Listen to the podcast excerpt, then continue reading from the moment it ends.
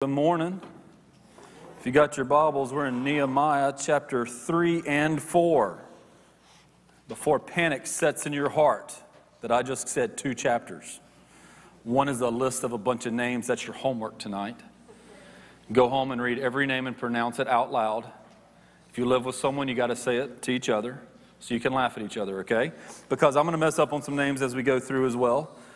Nehemiah, I'm going to start in chapter 4 because, like I said, chapter 3 is on you later, okay? So, Nehemiah chapter 4, starting verse 1, it says, Now when Sanballat heard that we were building the wall, he was angry and greatly enraged, and he jeered at the Jews. And he said in the presence of his brothers of the army and the army of Samaria, What are these feeble Jews doing? Will they restore it for themselves? Will they sacrifice? Will they finish up in one day? Will they revive the stones out of the heaps of the rubbish and the burned ones at that?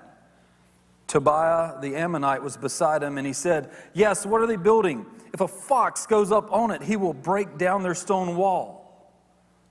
Hear, O our God, for we are despised. Turn back their taunt on their own heads and give them up to be plundered in a land where they are captive.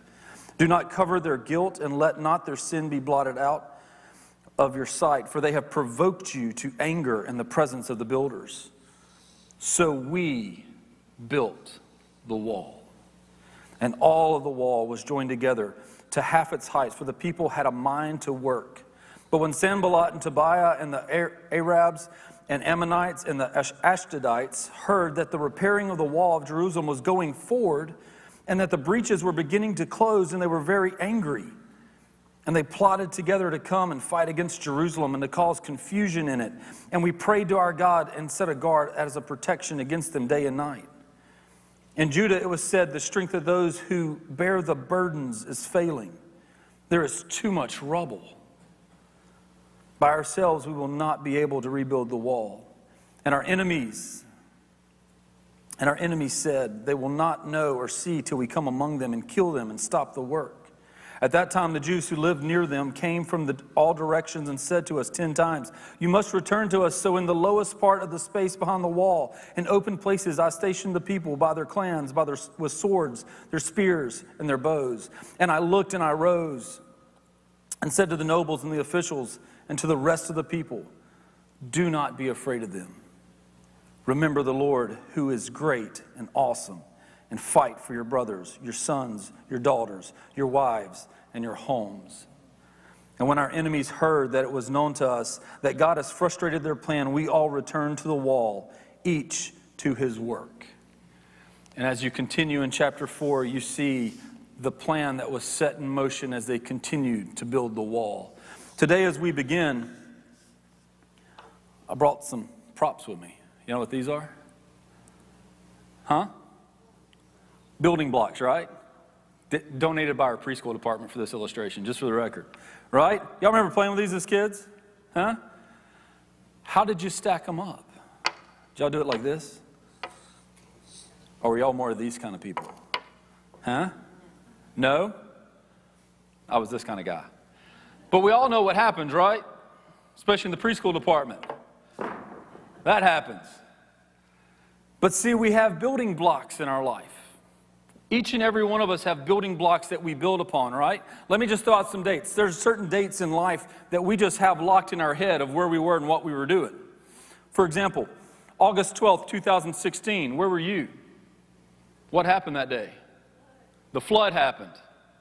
A big flood happened. I know where I was. I was crossing the Tickfaw in Springfield, and I told my kids to unbuckle, roll down the windows because the water's about to come over the bridge because we didn't know it was raining. Because in Mandeville, it didn't. We were bringing medicine to Walker, and all of a sudden we're driving in. It's like, wait a minute, what's going on here? I remember where I was that day. What about June 25th, 2009? Anybody? I was in Peru on a mission trip. Matter of fact, I think the Zwadniaks kids were with me. That was the day Michael Jackson passed away. I know you're thinking, why do you remember when Michael Jackson passed away? Because it was weird in Peru when Michael Jackson passed away. It was weird. People were boo hoo crying. Our bus driver looked at us and he goes, My number one regret in life was is I never saw him in concert. I went, That's your number one regret? It's also the same day Farrah Fawcett passed away. I got that text in Peru from people back in America. They texted me and said, Did you know this happened? I'm like, No, I'm in Peru. But I remember that date. It's locked in. What about August 29th, 2005? Katrina hit. Huh? You were in the hospital. I was about to go to church and we found out, hey, it's coming, and we canceled, right? Now, September 11th, I don't even have to tell you what year that was, right? 2001, we know where we were. I was in seminary. I thought it was, I thought it was a psychology joke because it was so absurd to us of what just had happened. August 31st, 31st 1997. August just isn't a good month, by the way, just for the record. Be prepared. August, huh? Princess Diana passed away. Huh? You get bonus points today, Mackie. Good job. Right? But we're sitting there and I turn on the TV and we see it on TV. And what's my first reaction? Mom. She's in the kitchen. Mom, you got to come see this. Something just happened. But there's certain things that trigger in our memory when this happens. January 28th, 1986. Was that? Challenger exploded. Third grade, Miss Smith's class.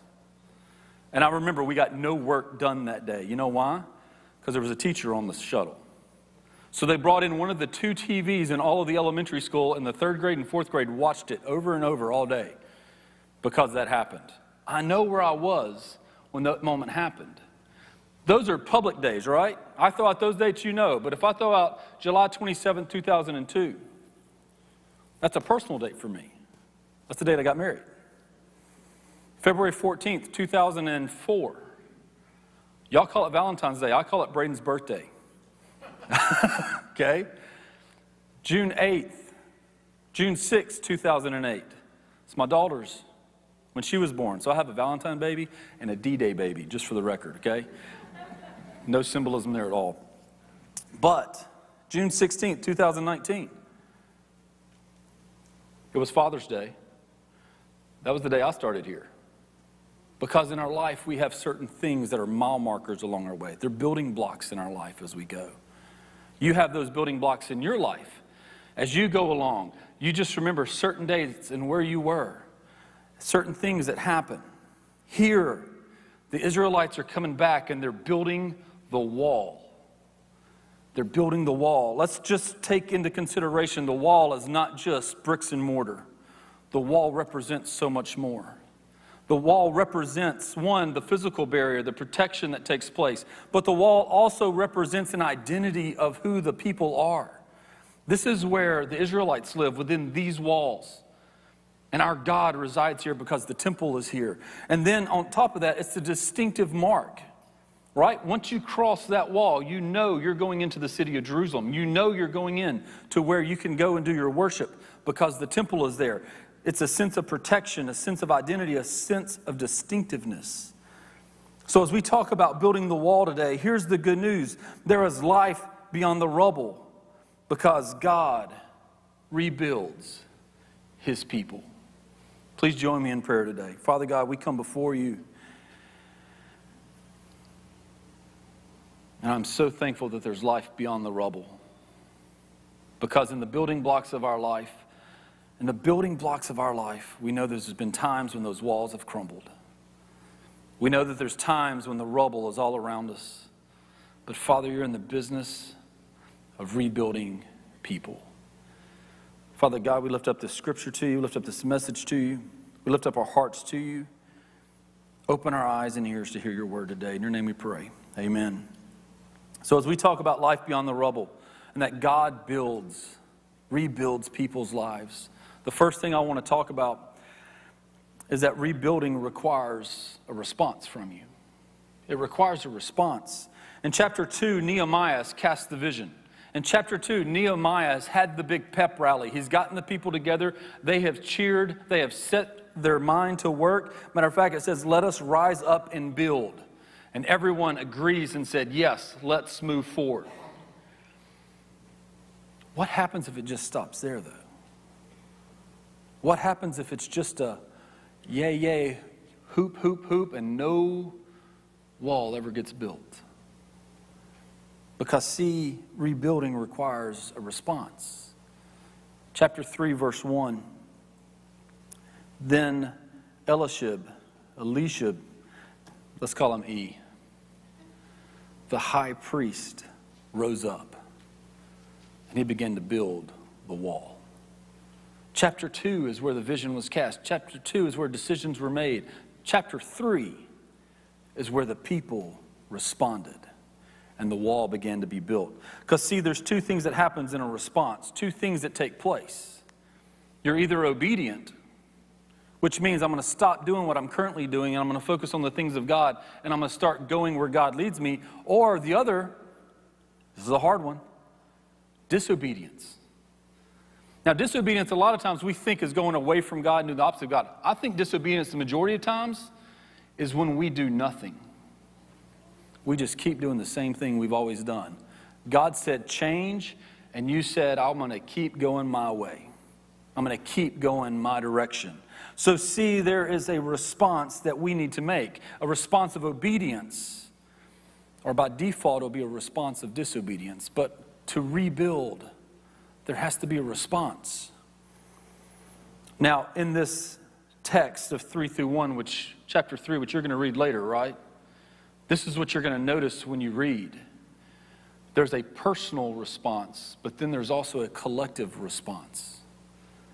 There are individual names that are getting called out, but what you also see is that the whole group and family and clans and tribe of Judah come together to build the wall.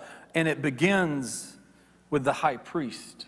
He rose up and he began to build and after him the priests, the goldsmiths, the jewelers, the perfumers, the rulers, the keepers of the gate, the people from the surrounding areas. And it says in their sons, and even in one family, it said that his daughters rose and began to build. 46 times in chapter 3, you will find the word build, rebuild, or repaired. 46 times when you read through. Now, don't get, get lost and skip over some of that. God cared about each one of them. Nehemiah cared about each one and made sure that they got credit as they were going through, that they built, they repaired, they rebuilt the wall. Individuals that were leading the section to, to walk out their front door and just say, hey, I'm going to take this part of the wall. Then there's some people that did a little bit more. There's this one guy that said, hey, I'm going to go, I'm going to build a thousand cubits of the wall. I know what you're thinking. 1,000 cubits. Duh. I'm not talking about cubes. We're not talking about cubes, cubits. That would be if you walk out our door, start building the wall, hang a left, go to I 12, go down the dirt road, hang a left by the barn, go all the way to Spoga. 1,000 cubits, 500 yards. He said, I will build the wall to the dung gate, to the trash gate now, just for the record, in case you were wondering, that's not the glamorous part of the city. The dung gate, gate is where the trash went out. It went out to the refuse pile because when all the sheep and the horses come in, they leave things behind. You've been to a parade, right? When the horses come through, you notice the marching band's always in front of the horses, never behind. That would be thoroughly entertaining, just for the record. That's me, though. All right? But they take all the trash and all the refuse and they take it out this gate. And this guy volunteered and says, Look, I'm going to take the nasty job. And I'm going to take the, the wall and I'm going to take it all the way to that gate so no one else has to. And he volunteered and he led a group that did that and built the wall. And see, this is what we see in, in 1 Corinthians 12 when Paul talks about that we are one body with many parts that we work together as one body because they rose up and they did their part on the wall to build the wall and restore Jerusalem within the community. But there were those that did not participate. Verse 5 of chapter 3, it says that the nobles would not stoop to serve their Lord. Let's take it a, another translation. But the lords would not stoop to serve the Lord. Some people thought building the wall was beyond them. That was too demeaning, and I'm not going to have a part of it. So, what we see, whether it was politically, whether it was just personally, they said, I'm not going to have anything to do with this. And they step back while other people pitch in and go. Because remember, there's a response involved. When we rebuild, there's a response that's required. And the response is either obedience or it's disobedience. That same mentality of the nobles in verse 5 that they would not stoop to serve the Lord. That's the same attitude that caused that wall to come down 70 years prior. It was the same attitude of, we're going to go our own way. We're going to do our own thing. Us worshiping that God is, is beneath us, and we're not going to do what He asks us to do. And because of it, now they got to deal with the rubble of the wall. So, just as rebuilding requires a response, rebuilding requires us also to deal with the rubble in our life. It requires us to deal with the rubble. Have you ever been stuck in life? You know, when we talk about building blocks in life, I listed out some good ones up front, right? I mean, the, the personal ones. But there are also times in life where you just get stuck. Have any of you ever just been stuck in life? not sure what's going to happen next or where you need to go. Several times in my life, I've just been stuck, and it's like supposed to be the highlight of what's happening in life. Coming off a year, uh, you know, doing mission work, and then you get here and you're like, God, what's next? And God's silent. And I just get stuck. God, what's my next ministry? Where are you calling me? Where do I need to go? What do I need to do? And it is a frustrating, it is a bad time, it is a crisis of your belief. And rubble appears in your life. Now, sometimes the rubble that's in your life, it's physical. Sometimes it's financial, sometimes it's emotional. Sometimes it's an addiction in your life. Sometimes it's a relationship, and sometimes it's just spiritual, but there's rubble in our life. Sometimes we create these moments, and sometimes it's just the circumstances of life that come. 2016, when a flood hit, right? We didn't bring that on ourselves. We didn't wake up one day and turn on a water hose and said, What, yes, we're going to flood everything. No, circumstances of life just came by and it left rubble in our life. It left the building blocks that got tumbled over, the wall that we were building to show, hey, this is where we're growing, this is how we're walking. And then all of a sudden, the rubble is there. But rebuilding requires us to deal with the rubble. Sanballat and Tobiah. Matter of fact, we've mentioned these two guys several times, and, and an image keeps popping in my head.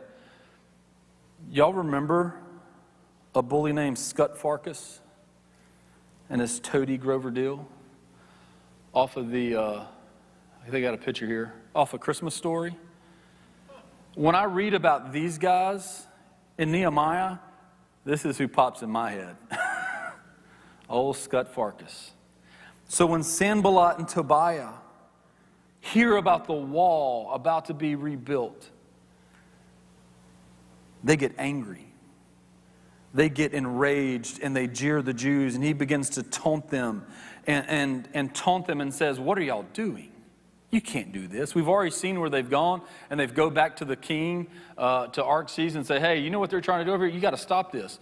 But here, two times in chapter four, they come back and they jeer at them, they make fun of them, they laugh at them.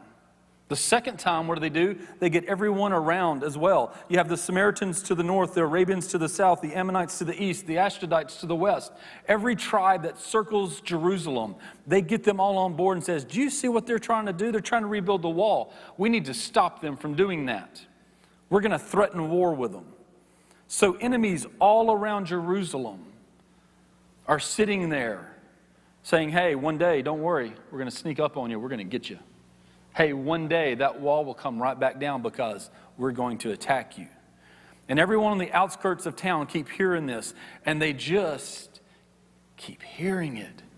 And it breaks them down mentally, it breaks them down spiritually. Because you see, when God's in the business of rebuilding, two reactions happen. Anger is often a reaction, from people outside of God's will. Anger is often the world's response to God's work because it challenges their worldviews and values. Sanballat ridiculed, twisted truth. He hit the weak spots of the, of the Israelites' lives. And when you stand against their anger, he just got angrier and angrier. Romans, Paul mentions this in Romans 12, verse 19 and 20. He says, Beloved, never avenge yourself, but leave it to the wrath of God. For it is written, Vengeance is mine, I will repay, says the Lord. To the contrary, if your enemy is hungry, feed him. If he's thirsty, give him something to drink. For by doing so, you will heap burning coals on his head. Do not be overcome by evil, but overcome evil with good. Because, see, when we're trying to rebuild lives and we have to go through the rubble that's in our life, it may anger some people around us because we're trying to get right with God. We're trying to rebuild. And it may anger some people because it calls them out on their worldviews and what they value and what they're pursuing, and it's different than what you have. Secondly, when you're going through the rubble, external pressures amplify internal weaknesses. External pressures, when they get angry and they start saying, hey, we're going to attack you, you don't know what you're doing, why are you building that wall? It'll never succeed. Well, people that have been beat down, people that have the rubble in their life, they sit back and all their insecurities start coming to light. All their insecurities now start coming back up. In verse 10, it says, In Judah it was said, The strength of those who bear the burdens is failing. There is too much rubble. The Israelites are building a wall.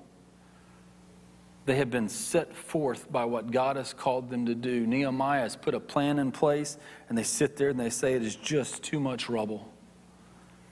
By ourselves, we will not be able to build this wall. See, building the wall requires everyone to face their nation's communi- their, their nations, their communities, their family, and their personal failures. Because when we start sifting through the rubble, understand this when they walked out their door and this was their section, this was their section of the wall to build, they had to take the rubble and move it so they could build on the new foundation. They had to take the rubble and remove it, and every brick they picked up reminded them about the failures of their past. Every brick they picked up meant their forefathers their nation, their people, and maybe even some of them had disobeyed God. And the rubble was because of them. There's rubble in our life. And for us to be rebuilt by God, we have to sort through the rubble sometimes. And we have to pick it up. And we have to deal with it so that we can lay the new bricks down. So that we can have the clean foundation to start rebuilding in our life again so that we can move forward. Maybe there's times where you've cried out in your life, God, there's just too much rubble. There's just too much rubble for me to handle. I don't know what to do. Maybe there's been times where your marriage was crumbling, your family was splintering, your job was consuming you or about to break you. Your insecurities flared up. Your addictions called you back home. For you to move forward to be rebuilt, you got to rebuild and you got to deal with the rubble. But don't focus on the rubble. Focus on the foundation. Don't focus on the bricks that you're taking and cleaning up. Focus on the foundation that you're building on but you still got to sort the rubble out as you go. That's part of what you do to be built up. Let me remind you remember, the good news today is there's life beyond the rubble because God rebuilds his people. Now, in that statement, I want you to know when we talk about life beyond the rubble, means there is something beyond the rubble in your life. There is hope on the other side. But it also talks about a God that rebuilds and restores to the way that it should be. We must deal with the rubble in our lives so we can move forward in our spiritual journey. Unfortunately, unfortunately, most of the time when we deal with the rubble in our life, It's not with a bulldozer, it's piece by piece. It's piece by piece. Which brings me to our third point. You respond, you respond or we rebuild but with a response. We rebuild, requiring us to deal with the rubble. We rebuild requires action that is driven by your faith. There's action that's driven by our faith. When Sanballat and Tobiah verbally attacked the first time in chapter 4, Nehemiah responds with a prayer. And oh, what a prayer. I love how it's written because in the Hebrew it doesn't say, in the Bible, when you're reading it, it doesn't say, and then Nehemiah offered a praise and a prayer up to God. It just, period. This is what they said, immediately go straight into a prayer. Hear, O our God, for we are despised. Turn back their taunt on their own heads and give them up to be plundered in a land they are captives. Do not cover their guilt and let not their sin be blotted out from your sight, for they have provoked you to anger in the presence of the builders. The bullies came and Nehemiah cries out and says, They're not despising us, they're despising you, God. Your people. And God, we're going to let you respond and we're going to trust in you. The very next verse, the very next verse, what does it say in six? So we built the wall. Wow. The bullies came out and said, You can't do this. What are you trying to do? Don't you know about your history? Don't you know everything going on? Nehemiah said, God, we turn them over to you, and we built the wall. Because rebuilding requires action that's driven by our faith. Nehemiah first took it to God. Second, they said, We're going to keep going because this is the way that God has called us to move. The wall was joined together because the people were joined together. Their faith drove their actions. In the, in the last part of that verse, we built the wall, and all the wall was joined together to half its height, for the people had a mind to work. When Sanballat and Tobiah plotted against them next in the same chapter, and people cried out about there being too much rubble, how does Nehemiah respond? With faith and action. Verse 14, and I looked and I arose and said to the nobles and to the officials and to the rest of the people, Do not be afraid of them. Remember the Lord who is great and awesome. And fight for your brothers, your sons, your daughters, your wives, and your homes. When our enemies heard that it was known to us that God had frustrated their plans, we all returned to the wall, each to his work. Every time that they came and they bullied the Israelites, Nehemiah went to God. He went to God and came back with a plan of action. He went to God and said, we're not going to worry about them. God, you've got them. We're going to do what you've called us to do. From that day forward, they worked with one hand and they prepared to fight with the other hand. They had a sword in one hand and a trowel in the other hand. They listened for the trumpet and they rallied wherever help was needed. They were always on guard and prepared. They had a plan.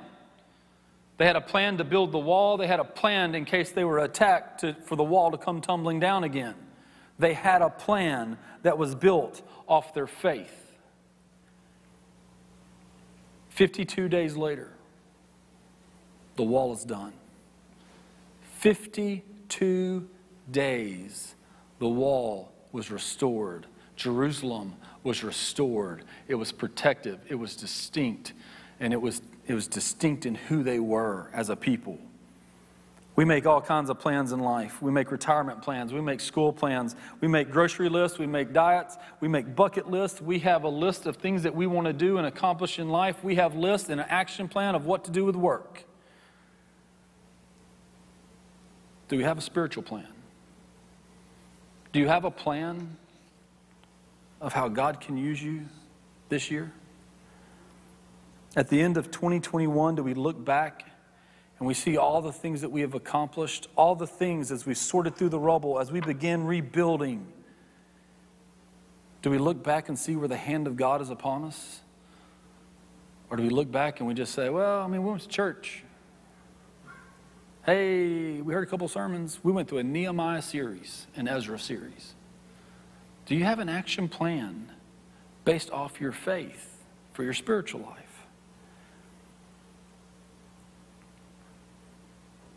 Because, see, there's some things when we talk about going through the rubble, we're talking about legacy issues.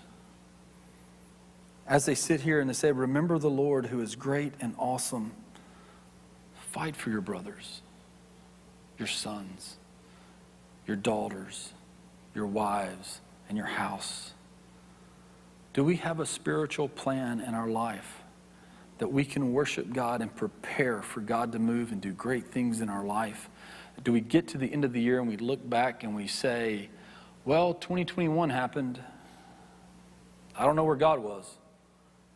I didn't see him move in my life because we didn't have a plan to see where he's going, to see what he was doing.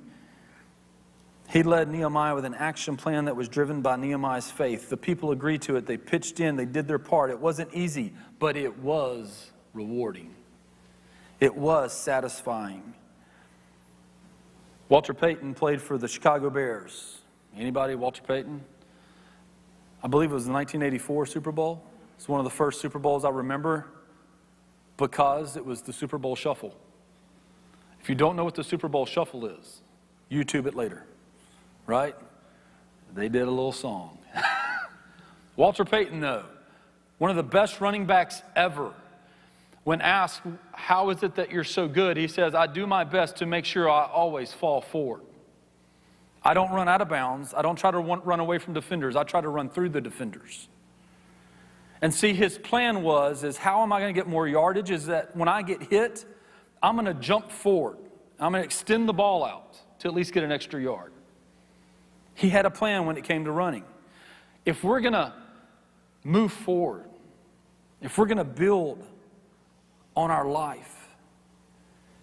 It's better that we fail moving forward, we fall forward, than it is for us to run backwards, than for us to go back. If we're going to do something, let's step forward, have a plan. How can I get a little bit more? How can I get a little bit extra when it comes to our walk with God? Fall forward. So now what? Now what? What do we do with this message? Two things. I've said it and I just want to say it one more time, okay? Two things. Remember the Lord who is great and awesome. Remember the Lord who is great and awesome. In our life, when we're picking up the rubble, when we have times where there's rubble in our life, remember who the Lord is. He is awesome. He is good. He is great. Remember who He is. Even though you may not see where He's moving in your life, He is there. He is walking with you, He is comforting you, He is guiding you as you go. Remember the Lord. Secondly, fight. Fight for the things that matter in life. He is not against you, He is for you. And fight for the things that are worth sifting through the rubble for. You don't want to get to the end of life and realize, you know what, I should have fought for my marriage a little harder. I should have fought for my family a little bit harder. I should have fought for sobriety a little bit more. I should have reprioritized things in my life that mattered eternally versus temporal. Fight for the things that matter.